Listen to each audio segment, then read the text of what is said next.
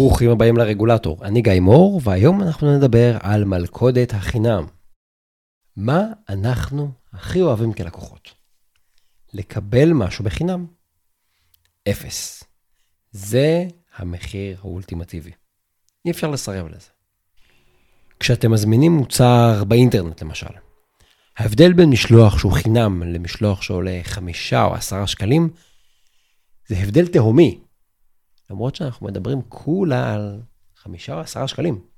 וגם בתחום של מדיניות או חקיקה, אנחנו הרבה פעמים תומכים במדיניות שתאפשר לנו לקבל דברים בחינם. אנחנו רוצים שיחלקו לנו כל מיני דברים בחינם. בריאות חינם, חינוך חינם, ייעוץ חינם. אנחנו רוצים לקבל דברים בחינם. אבל הבעיה היא שאין באמת חינם. זאת אומרת, עולה כסף לייצר את הדברים שאנחנו רוצים. אם יש להם ערך, זה עלה כסף, מאמץ, משאבים לייצר אותם. אפשר לקבל פה ושם מתנה בחינם, אבל זה לא באמת קורה לאורך זמן, ובטח לא בכמויות גדולות. אם אנחנו מדברים על uh, מדיניות ממשלתית שנותנת לכולם משהו בחינם, זה כנראה לא יעבוד. ולכן במדיניות ציבורית אין באמת חינם. כדי להסביר את זה, אני אספר לכם שלושה סיפורים שאתם מכירים מהחיים שלכם פה בישראל.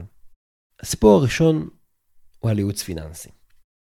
אם עברתם עבודה לאחרונה, אתם בטח זוכרים שהייתם צריכים לבחור לאיזה קרן פנסיה להצטרף ולהפריש כסף, לחסוך. בדרך כלל אתם לא מדברים ישירות עם חברות הביטוח, כמו הראל או מגדל או הפניקס, בדרך כלל אתם מתנהלים בעזרת סוכן. אולי אפילו המעסיק שלכם מטפל בזה. אגב, זה גם קורה כשבוחרים אה, קרנות השתלמות וביטוחים ועם השקעות מכל מיני סוגים. אז נגיד שאתם מתנהלים בעזרת סוכן. כמה כסף הסוכן דורש מכם תמורת השירות שלו? נשאל את זה בצורה אחרת. כמה כסף שילמתם לסוכן הזה? כלום. אפס. חינם. תראו איזה עסקה מצוינת. אבל ברור לכם שהסוכן הזה צריך להתפרנס איכשהו, נכון? הוא לובש את הבגדים היפים האלה והוא מביא כסף הביתה באיזושהי דרך. אז מה שאולי לא ידעתם, או שהעדפתם לא להתייחס לזה, זה שהסוכן מקבל תשלום מחברת הביטוח. חברת הביטוח משלמת לו עמלה על כל הכוח שהוא מביא. והרבה פעמים גם עמלה שהיא אחוז מתוך התשלומים של אותו לקוח. זאת אומרת, אם תישארו שם הרבה שנים ואתם משלמים דמי ניהול גבוהים, אז הוא לאורך התקופה הזאת ירוויח לא מעט כסף. הסוכן הזה הוא בעצם איש מכירות של חברת הביטוח. ובדרך כלל, יש לסוכני הביטוח האלה, לכל אחד יש את החברת ביטוח שאיתה יש לו קשרים יותר הדוקים. ממש אה, מקבל ממנה יותר מידע, אולי הוא מקבל עמלות יותר גבוהות. לפעמים, אגב, אפילו הסוכנות היא בבעלות של קרן הפנסיה. שמתי באתר דוגמה עם לינק לסוכנית ביטוח שהיא אפילו מעידה על עצמה באתר שלה שהיא בבעלות של חברת הפניקס, ולכן אותם סוכנים באמת גם מטיבים לשווק יותר פוליסות של הפניקס. ופה רגע אני פותח סוגריים ונותן לכם איזה טיפה רקע לנושא הזה, עם הבחנה רגולטורית חשובה. בשביל להבין איך זה עובד, אז אתם צריכים להכיר חוק עם שם קצר וקליט, שנקרא חוק הסדרת העיסוק בייעוץ השקעות, בשיווק השקעות ובניהול תיקי השקעות. נקרא לו החוק, בסדר? לפי החוק הזה, חובה לקבל רישיון מהרשות לניירות ערך כדי להתעסק בהשקעות של אחרים. ובגדול יש שני סוגים של רישיונות, רישיון לשיווק ורישיון לייעוץ. מה ההבדל? ההבדל המרכזי הוא שיועץ נותן לכם עצה באופן בלתי תלוי, ולמשווק יש אינטרס או איזושהי זיקה להשקעה. זאת אומרת, היועץ הוא אובייקטיבי, ולמשווק יש אינטרס, הוא איש מכירות. ואי אפשר לפי חוק להחזיק בשני הרישיונות. אתם צריכים לבחור, או שאתם רוצים לעבוד בתור יועץ השקעות אובייקטיבי, או בתור משווק, שמוכר ויש לו אינטרס. סוכן הפנסיה שלכם מחזיק ברישיון של משווק השקעות. יש לו אינטרס, הוא מרוויח מזה שהוא מוכר לכם, חלקם אולי, אני לא יודע, אולי מרוויחים מזה שהם מוכרים לכם עם עמלה ודמי ניהול יותר גבוהים. קרן הפנסיה הרי משלמת לו על לקוחות שהוא מביא, ובגלל שהוא משווק ולא יועץ, זה בסדר, זה חוקי שהוא עובד עם קרן פנסיה ספציפית, יש לו אינטרס שתבחרו בה ולא באחת אחרת. אז התוצאה היא שאתם חושבים שאתם מקבלים משהו בחינם, כי אתם לא משלמים ליועץ, אבל כנראה שאתם תשלמו יותר כסף בדמי הניהול, כי הוא לא מייעץ לכם, הוא עובד עבור מישהו אחר. אז חסכתם, לא יודע, 100 שקל, 500 שקל, 1,000 שקלים. יעלה לכם עשרות ומאות אלפי שקלים במצטבר, לאורך השנים. מעצבן אתכם? יש לזה פתרון בחוק. אמרנו קודם, קחו יועץ השקעות. מישהו שאין לו אינטרס, הוא בלתי תלוי, אתם תשלמו לו עבור הייעוץ. עכשיו, תראו איזה יופי. זה לא בחינם, אבל זה יעלה לכם פחות. דיברתי פעם עם אה, מישהו שמתעסק בעולם הפיננסי הזה, והוא אמר לי, פרייר מי שלא משלם על ייעוץ פנסיוני. סיפור שני, תיווך דירות, גם מעצבן, נכון? המאזינים התל אביבים בטח מכירים את התופעה. אתם מגיעים לראות דירה להשכרה שפורסמה, ובפתח הדירה או למטה מקבל אתכם מתווך דירות.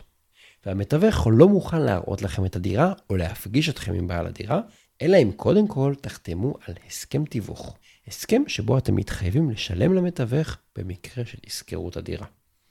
בדרך כלל מקובל, לפחות באזור תל אביב, שאתם משלמים חודש אחד של שכר הדירה למתווך. זאת אומרת שאם שכר הדירה הוא נגיד 5,000 שקלים, אתם חותמים עם בעל הדירה שתשלמו לו 5,000 שקלים כפול 12 חודשים נניח, וגם כותבים צ'ק של 5,000 שקלים פלוס מע"מ למתווך. עכשיו, הרבה פעמים הסיטואציה הזאת היא מרגיזה. אנשים אומרים, הרי המתווך הזה לא נותן לי שום שירות, הוא נתקע באמצע ביני לבין בעל הדירה. אולי הוא נותן לבעל הדירה שירות, אולי הוא סתם עוד חסם, אבל מאיזושהי סיבה דורשים ממני לשלם לו. ולמה בעל הדירה לא משלם לו? מעצבן. וזה כל כך הכניס את הציבור, עד שבשנת 2017 עבר תיקון לחוק. הציבור הצליח. החוק תוקן ונקבע שאם המתווך נותן שירות לבעל הדירה, כי בעל הדירה הוא שלקח אותו, אסור לגבות דמי תיווך מהסוחר. נשמע הוגן, נכון? יופי. אבל בפועל, נראה שזה לא ממש עבד. כי יש בארץ מקומות עם ביקוש מאוד גבוה לדירות, למשל כמו תל אביב, ושם בעלי הדירות פשוט הכניסו את העלות של דמי התיווך לתוך שכר הדירה. ואז בעצם הסוחר אה, משלם אותם. ניקח את הדוגמה מקודם, בואו נגיד שבעל הדירה רצה להשכיר לכם את הדירה ב-5,000 שקלים, אז הייתם צריכים לשלם לו 5,000 כפול 12 חודשים, זה יוצא 60,000 שקלים בשנה, ובנוסף אתם צריכים לשלם למתווך 5,000 שקלים. החוק אוסר על המצב הזה, והוא אומר, לא, לא, לא, לא, בעל הדירה ישלם למתווך. מה עושה בעל הדירה? מוציא את הכסף, משלם למתווך 5,000 שקלים, ומעלה את שכר הדירה שלכם בעוד קצת, כדי שבסך הכל זה יכסה לו את הצ'ק שהוא הוציא למתווך. הוא גם לא רוצה להוציא כסף מהכיס, וגם הוא יכול, כי יש מחסור בדירות בתל אביב, הביקוש מאוד מאוד גבוה. אז בעצם הסוחר משלם למתווך, פשוט הוא לא משלם לו ישירות, הוא משלם את זה דרך שכר הדירה. לכאורה זה אותו דבר. כי בעלי הדירות פשוט מגלגלים את דמי התיווך לסוחרים. אבל אם תשאלו אותי, המצב עכשיו יותר גרוע בשביל הסוחר. למה? כי את דמי התיווך הסוחר שילם באופן חד פעמי, נכון? כתבתם צ'ק למתווך 5,000 שקלים, אבל אם שכר הדירה יתייקר בגלל התיווך, אז אתם כסוחרים תשלמו את התוספת הזאת בכל שנה של השכירות. גם אם עכשיו אתם עוברים לגור באותה דירה חמש שנים או יותר, ההעלאה הזאת, בשנה הראשונה זה מכסה לבעל הדירה את הצ'ק, אחר כך אתם פשוט ממשיכים לשלם על, על התיווך, סתם, אתם משלמים יותר. אז אתם תשלמו את התוספת הזאת בכל שנה של שכירות, כי ההעלאה של שכר הדירה היא קבועה, היא לא חד פעמית. אם אתם מסתכלים על זה רגע, זו בעצם דוגמה לרגולציה שלא עבדה, כי היא לא טיפלה בשורש הבעיה. ניסתה להשפיע רק על תופעות הלוואי שלה, אבל גם תופעות הלוואי לא נפתרו. אני לא מכיר מחקר שהספיק לבדוק את התיקון הזה באופן מקיף, גם לא עברו הרבה שנים, אבל יש מחקר על אה, מקרה דומה של בנק ישראל ושל הלשכה המרכזית לסטטיסטיקה על משהו שקרה בירושלים.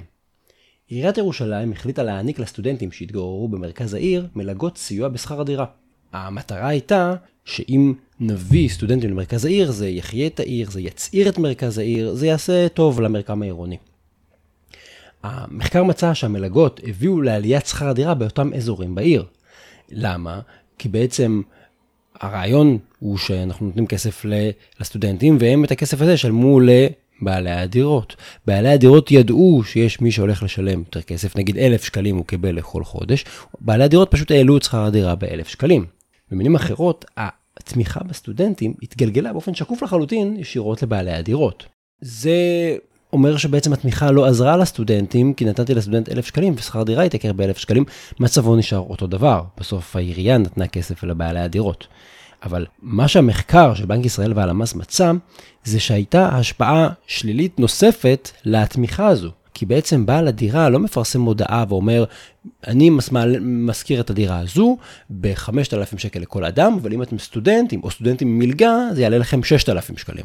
זה לא עובד ככה, נכון? זה גם נשמע קצת מפלה. אז מה שקרה זה שבעלי הדירות פשוט ייקרו את השכירות לכולם. אז המלגה הזאת גרמה לעלייה בשכר הדירה גם לסוחרים שלא קיבלו מלגה, והם באמת נפגעו, כי הם לא מקבלים את התוספת הזאת. סיפור שלישי הוא על השמה תעסוקתית. עוד אוכלוסייה שבדרך כלל אנחנו אומרים שחשוב לנו להגן עליה, היא העובדים. ובאופן עוד יותר ממוקד, מחפשי עבודה. יש חשש שאנשים ציניים ינצלו את המצוקה של אדם שממש נואש להתפרנס, ויגבו ממנו כסף על השמה תעסוקתית. יהיו כמו המתווך דירות הזה, שנעמדים בין המחפש עבודה לבין המשרה הנחשפת שתאפשר לו להתפרנס. אז באופן שקצת מזכיר את הקטע של תיווך דירות, יש חוק שנקרא חוק שירות התעסוקה. והחוק קובע שלמעסיק מותר לשלם למתווך, למישהו שמוצא עובדים, אבל אסור למתווך הזה לגבות תשלום ממחפש העבודה. זאת אומרת, קצת כמו התיקון שעשו עכשיו לחוק עם שכירות דירה, אם יש גורם שמחבר בין מחפשי עבודה למעסיקים, היחיד שמותר לו לשלם לו זה המעסיק ולא העובד. וכמו עם סוכן הפנסיה, כשהמתווך התעסוקתי הזה עובד רק בשביל החברה המעסיקה ולא בשביל העובד, הוא יעשה מה שטוב לחברה שמשלמת לו, ולא מה שטוב לעובד. באופן כללי, המתווך התעסוקתי הזה עושה מה שטוב לעצמו, כן, אבל הוא מרוויח רק מהחברה ולא מהעובד. העובד הוא לא לקוח שלו. קחו דוגמה. דמיינו שאתם עוסקים בהשמה תעסוקתית של עובדים.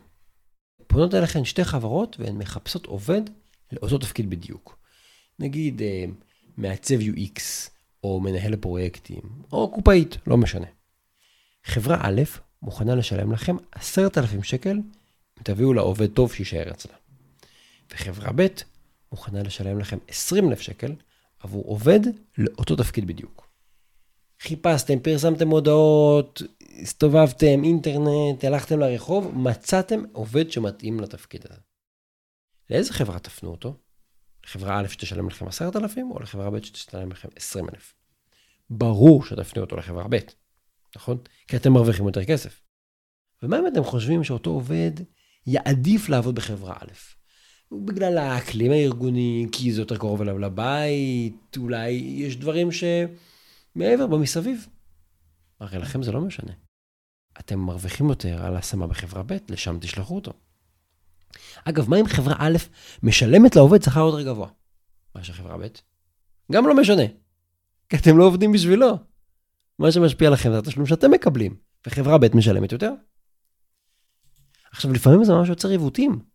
למשל, עשיתי בירורים עם גורמים בסקטור הטכנולוגיה בישראל, ונראה שהרבה מהחברות הכי הכי מבוקשות, הן לא משלמות דמי השמה. גוגל, אפל, פייסבוק, וויקס, לא עושות את זה. אז מי כן משלם דמי השמה? ושוב, זו אמירה שהיא קצת מכלילה, אז קחו אותה ככה עם כף מלח. אבל מי שישלם דמי ההשמה, זה מי שבאמת צריך להתאמץ כדי להביא עובדים. והרבה פעמים אתה מתאמץ כדי להביא עובדים, כי התנאים אצלך פחות טובים, כי אתה חברה פחות אטרקטיבית. זה בסדר, כן? ושוב, כמובן שזה לא המצב באופן גורף, אבל אתם מבינים שנוצרת פה איזו אסימטריה בעצם, שמי שמקבל כסף ועובד בלחבר עובדים למעסיקים, הרבה פעמים לא מתעסק נגיד עם גוגל, כי גוגל בכלל לא במשחק הזה. אז ללכת למתווך תעסוקתי אולי דווקא מסיט אתכם מהמטרה שלכם. חשבתם שהוא עובד אצלכם, אבל הוא עובד אצל חברה אחרת ועבור איזה חברה.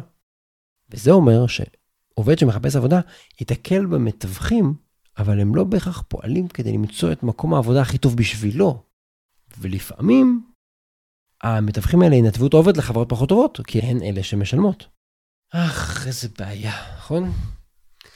אם רק היה מותר לעובד לשלם למתווך או לשכור יועץ בלתי תלוי, כמו בתחום הפיננסים, הבעיה הזו הייתה נפתרת. אבל זה אסור. אסור למתווך לקבל כסף מהעובד. מותר רק חינם. אז בתחום הפיננסים ראינו שסוכן הפנסיה לא עובד בשבילי, הוא לא בהכרח מחפש לחסוך לי. ראינו שגם כשמעבירים חוק שמתווך דירות לא ייקח תשלום מהסוחר, גם אם כולם מצייתים לחוק הזה, הסוחר ישלם את זה, ויש סיכוי שאפילו ישלם את זה יותר. ובתחום התעסוקה, ממש כמו הפיננסים, ראינו שאסור לכם לשלם לאיש מקצוע שיעזור לכם למצוא עבודה, ואז הוא פשוט לא עובד בשבילכם. מה יצא? כנראה שכולנו בחרנו בקרן פנסיה שלא הייתה הכי טובה עבורנו, אבל הייתה מצוינת בשביל הפרנסה של הסוכן, המשווק. סוחרי הדירות באזורי ביקוש כמו תל אביב משלמים באופן קבוע שכר דירה מוגדל, כי בכל שנה הם מממנים את מתווך הדירות החד פעמי של המשכיר. ואם אתם רוצים להיעזר במישהו מקצועי כדי למצוא עבודה, אז תדעו שהוא לא מחפש לכם את המקומות עבודה שיתאימו לכם, כי הוא עובד בשביל החברה שמשלמת לו כדי לגייס. כמו שאמרתי בתחילת הפרק, אנחנו רוצים לקבל דברים בחינם.